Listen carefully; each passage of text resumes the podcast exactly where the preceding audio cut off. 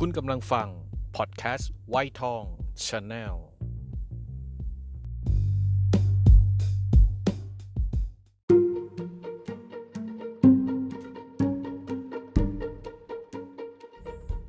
เกิดมาบ่นต้องบ่นที่มันต้องบ่นต้องบ่นต้องบ่นต้องบ่นไม่ได้ครับ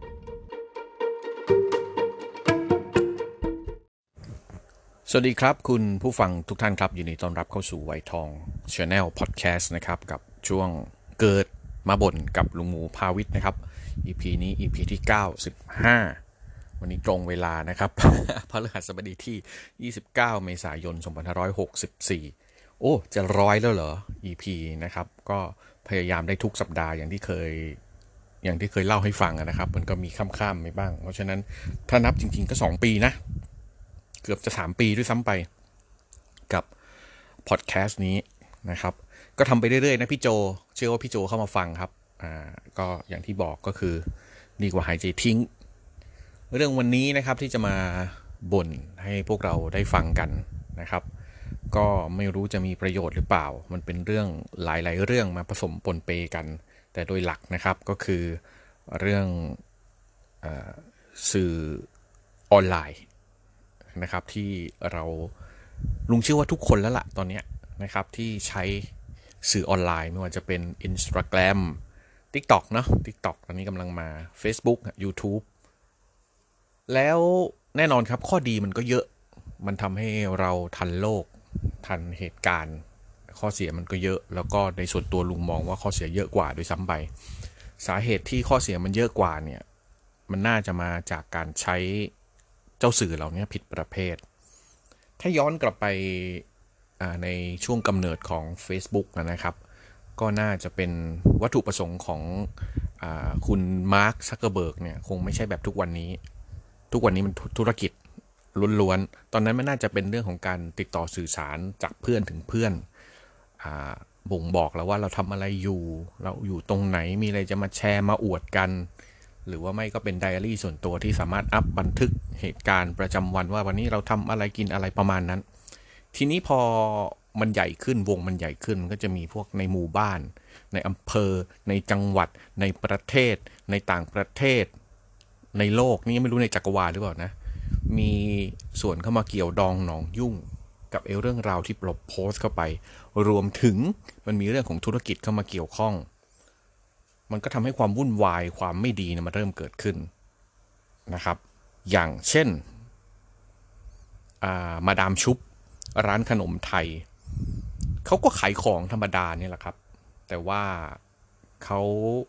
มีผลิตภัณฑ์ตัวใหม่ ก็คือขนมอาลัว ไม่พูดนะครับว่าอาลัวมันเป็นยังไง เพราะจริงๆไม่รู้ เป็นขนมไทยสมัยก่อนแล้วกัน แต่ว่าทำเป็นรูปพระเครื่องพระพระเครื่องก็คือพวกเหมือนเหมือนพระที่เขาเล่นกันนะพระผงสุพรรณพระอะไรพวกเนี้ยเป็นรูปพระเลย แล้วก็มีความเหมือนอยู่ค่อนข้างมากทีเดียว ประเด็นก็คือมีทั้งคนเฮ้ยชอบแปลกดีสั่งซื้อ ส่วนอีกฝ่ายก็มองว่า เอ้ยมันมันไม่สมควรมันเป็นการไม่บังควร โยงกลับไปอพักเรื่องนี้ก่อนนะ โยงกลับไปว่าในปัจจุบันปี 2564 เป็นปีที่เต็มไปด้วยเจเนอเรชันต่างๆ อยู่มากถึง4เจเนอเรชันเอ๊ะ ถูกไหม ถูก นั่นคือ Baby Boom ปัจจุบันก็ยังมีเบบี้บูมอยู่เพราะเบบี้บูมก็อยู่ประมาณ 60 อัพขึ้นไปนะครับอายุ 60 อัพขึ้นไปเบบี้บูม Gen X Gen ลุงนี่แหละ Gen X ก็ประมาณ 40 40 กลางๆขึ้นไป 40 ขึ้นไป Gen Y Gen Z Gen Z ก็คือเด็กมัธยมประมาณนี้ Gen Y ก็น่าจะอยู่ในช่วงของคนทำงานที่ 24 ประมาณนี้ขึ้นไป อันนี้จำตัวเลขไม่ได้แน่นอนนะครับ แต่ว่าไอ้เจนพวกนี้มันก็มันมันก็ เหลื่อมล้ำกันอยู่บ้าง แต่ค่อนข้างชัดเจนนะลุงค่อนข้างชื่นชมคนที่ไม่รู้เขาแบ่งกันยังไงนะครับ ค่อนข้างแม่นคือเกิน 75%นะตรงในในของนอมของแต่ละเจนอะในปัจจุบันเนี่ยมันเป็นช่วงที่มีทุกเจนปนกัน เพราะฉะนั้นฉันแน่นอนครับเจนเจน Z หรือเจน Z เนี่ยก็จะมีมุมมองความเห็นที่แตกต่างจากเบบี้บูมก็คือแต่ละเจนก็จะมีอะไรที่มันแตกต่างกันอยู่บ้างเบบี้บูมเนี่ยเรื่อง เรื่องโซเชียลมีเดียเรื่องความเห็นบางอย่างก็ยังคงยึดขนบธรรมเนียมสมัยที่พวกท่านเป็นเด็กนะครับ เหมือนเจน Z ทุกวันเนี้ยถ้าผ่านไปอีกสัก 40-50 ปีเนี่ย มันจะมีเจนอะไรอีกก็ไม่รู้ เจน Z ก็จะโบราณ ในสายตาของไอ้เจนอีก 60 ปีข้างหน้า มันก็จะไล่ก็เป็นคลื่นอย่างนี้ไป เรื่องของมาดามชุบเนี่ย ก็จะมีทั้งเจน Z ที่เขาบอกไม่เห็นมีอะไรเลย มันส่งเสริมให้คนไปซื้อกินมันเป็นการตลาด ส่วนเบบี้บูมก็มองว่ามันไม่เหมาะสม เอาเป็นกลางที่สุดนะครับ ถ้าเกิดใครที่ติดตามช่องไวทองมาตลอดว่าลุงอะพยายามเป็นกลางทั้งทั้งที่ส่วนตัวก็บอกเสมอแล้วว่าไม่กลางนะครับ แต่พยายามมองอะไรให้เป็นกลาง ถามถึงความเหมาะสม มองอย่างนี้ดีกว่าครับ อะไรที่มันเป็นเรื่องที่เป็นเกี่ยวข้องกับความศรัทธา ลุงใช้คำนี้นะ เกี่ยวข้องกับความศรัทธา มองยังไงดี จะยกตัวอย่างอะไรดีอะชัดเจนที่สุดศรัทธาของแต่ละคนไม่เหมือนกันอ่าบางคนศรัทธาในในบุคคลคนนี้บุคคลนะ บางคนศรัทธาในหลักการนี้ บางคนศรัทธาในสถานที่แห่งนี้คำว่าศรัทธาเนี่ยเคยพูดไปแล้วลองไปลื้อดู EP เก่าๆ แปลว่าความเชื่อโดยไม่ต้องมีเหตุผลมารองรับ คือเชื่อแบบนั้นนะไม่ใช่งมงายนะครับ เป็นความเชื่อโดยปราศจากความเคลือบแคลงมันมันมันเหนือกว่าความเชื่อไปแล้วอะนั่นคือความศรัทธา ประเด็นก็คือทำอะไรก็ได้ครับ แต่พยายามอย่าไปแตะต้องกับความศรัทธาของตนเองและคนอื่น ต้องมีความเคารพ ถึงแม้เราจะไม่ศรัทธาเหมือนเขาก็ตามแต่ แต่เราควรเคารพในสิ่งที่เขาศรัทธา วันนี้ยกตัวอย่างง่าย ๆ นะ ยกตัวอย่างชัด ๆ เลยนะ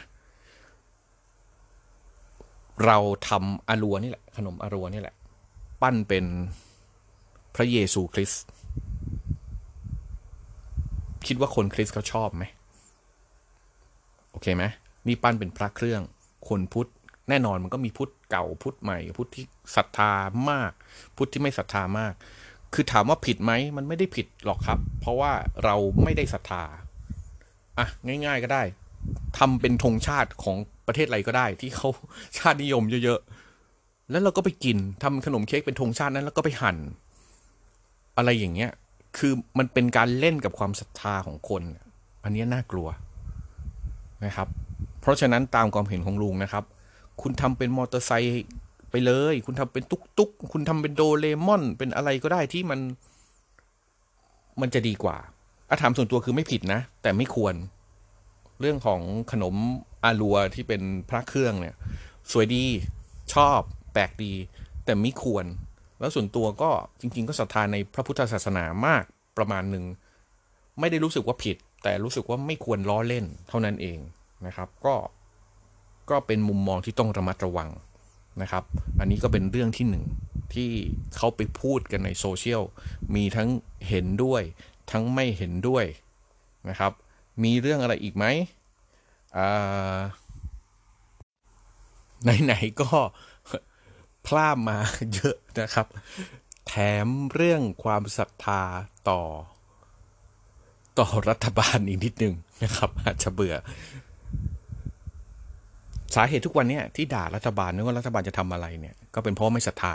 ใช่ไหมครับ เป็นเพราะไม่ศรัทธา ลุงยกตัวอย่างอย่างนี้ ตอนที่ต้นเมษามันมีข่าวว่าเริ่มจะมีโควิดระบาด รัฐบาลก็ยังนิ่งเฉย ก็ออกออกมาตรการเล็ก ๆ น้อย ๆ จนคนกลับไปต่างจังหวัด แล้วก็มันก็ปิดติดไปทั้งประเทศ คนก็บอกว่าทำไมตอนนั้นไม่ล็อกดาวน์อ่าตอนนี้เหตุการณ์มันบานปลายใหญ่โต ประกาศนู่นนี่มีมาตรการ คนจะกินก็ยังไม่มีกินแล้วมายิ่งล็อกดาวน์ก็ยิ่งแย่เข้าไปใหญ่อ้าว แล้วคนที่พูดนี่คือคนกลุ่มเดียวกันครับ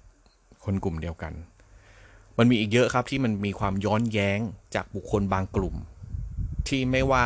รัฐบาลจะทำหรือไม่ทำอะไร ก็โดนตำหนิไปหมด ลุงไม่ได้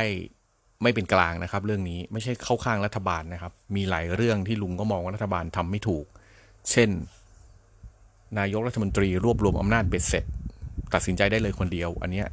อันนี้มินเมย์มาก อันนี้ไม่สมควรทำหลายเรื่องราวที่พูดไปเสมอว่าถ้าคุณจะล็อกดาวน์คุณจะพักอะไรก็ตามแต่คุณพักควรคุณควรพักการชำระหนี้ไปด้วย อันนี้ก็พูดเสมอ ไม่ได้เห็นด้วยกับทุกเรื่อง แต่จะบอกว่าหลายคนที่อคติที่ไม่ศรัทธาลองนึกดีๆนะครับ ตอนนี้เนี่ยบางประเทศอย่างญี่ปุ่นที่หลายคนชมนักชมหนาว่ารัฐบาลเขาดีนู่นนี่นั่น เคอร์ฟิวรอบที่สามเลยนะครับ เคอร์ฟิวนี่คือล็อกดาวน์นี่แหละครับ คือมันคุมไม่อยู่ ประเทศไทยเนี่ยมีคนเขาทำสถิติมาเทียบในนี่แหละใน Facebook นี่แหละลองไปดูนะครับ เรามีขนาดประเทศ เรามีจำนวนประชากรใกล้เคียงกับเยอรมัน เรามีจำนวนประชากรใกล้เคียงกับฝรั่งเศส แล้วทำไมสองประเทศนั้นโอ้โหไปจนกูไม่กลับ ติดเชื้อวันละเป็นหมื่น เสียชีวิตวันละเป็นพันทั้งๆทที่เทคโนโลยีหรืออะไรก็ตามแต่ก็ดีกว่าประเทศไทยเรา ลองนึกดูดีๆนะครับ อ่าหลายคนก็บอกว่าเป็นเพราะประชาชนให้ความร่วมมือ ก็ให้ความร่วมมือต่อไปสิครับ ให้ความร่วมมือต่อไปสิครับ ถ้าให้ความร่วมมือต่อไปแล้วมันจะบานปลายขนาดนี้ได้ยังไงล่ะครับอะอาจจะเป็นเพราะชนชั้นอะหลายคนบอกเป็นชนชั้นอะถูกอันนั้นเห็นด้วย VIP ก็จะได้จะได้สิทธิ์อะไรมากมาย อันนั้นเป็นความผิดของรัฐบาลเต็มๆ อันนั้นเห็นด้วย แต่แทนที่เอาแต่ด่าทำเถอะครับ ลุงพูดเสมอครับไอ้โรคบ้าเนี่ย ทุกคนอยู่ที่บ้านนิ่งๆสิบสี่วันไม่ไปไหนเลยนะ ไม่ไปไหนเลยนะ โรคนี้จบแน่นอน จบแน่นอน แต่มันทำไม่ได้ครับ อันนี้เข้าใจ อันนี้พูดตามหลักทฤษฎีมันทำไม่ได้ เพราะอย่างน้อยมันก็ต้องมีคนกลุ่มหนึ่งซึ่งเอาอาหารเอาอาหารไปให้ คนที่ทำอาหารปรุงเองที่บ้านไม่ได้ไอ้คนเหล่านั้นก็เคลื่อนที่อยู่ มันทำไม่ได้ อันนั้นเข้าใจ มันต้องมีบางคนซึ่งทำหน้าที่ต้องเคลื่อนที่เคลื่อนไหวอยู่เริ่มต้นที่เราครับดีที่สุด นะครับ จะศรัทธาไม่ศรัทธาจะเห็นด้วยไม่เห็นด้วย จะเขาคิดต่างเราเราติดคิดต่างเขายังไงก็ตามแต่ทำตัวเองให้ถูกกดไว้ก่อน ถึงแม้กฎนั้นเราจะไม่เห็นด้วย เดี๋ยวมีโอกาสคลิปหน้าเตือนนะ จะมาพูดกันเรื่องของพายเรือของคนห้าคนให้ฟังนะครับ อันนี้จะพูดตอนนี้มันจะยาวไป ถึงแม้ว่ามันจะผิดแต่มันก็สำเร็จได้เช่นเดียวกัน ฝากไว้นะครับ ขอบคุณทุกท่านครับที่รับฟังวันนี้คลิปยาวหน่อยนะ ไปละเจอกันสัปดาห์หน้าครับ สวัสดีครับ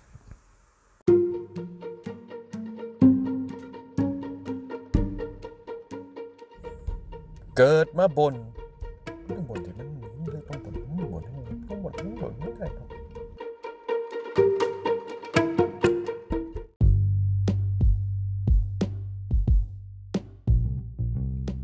คุณกำลังฟัง พอดแคสต์ไวทอง Channel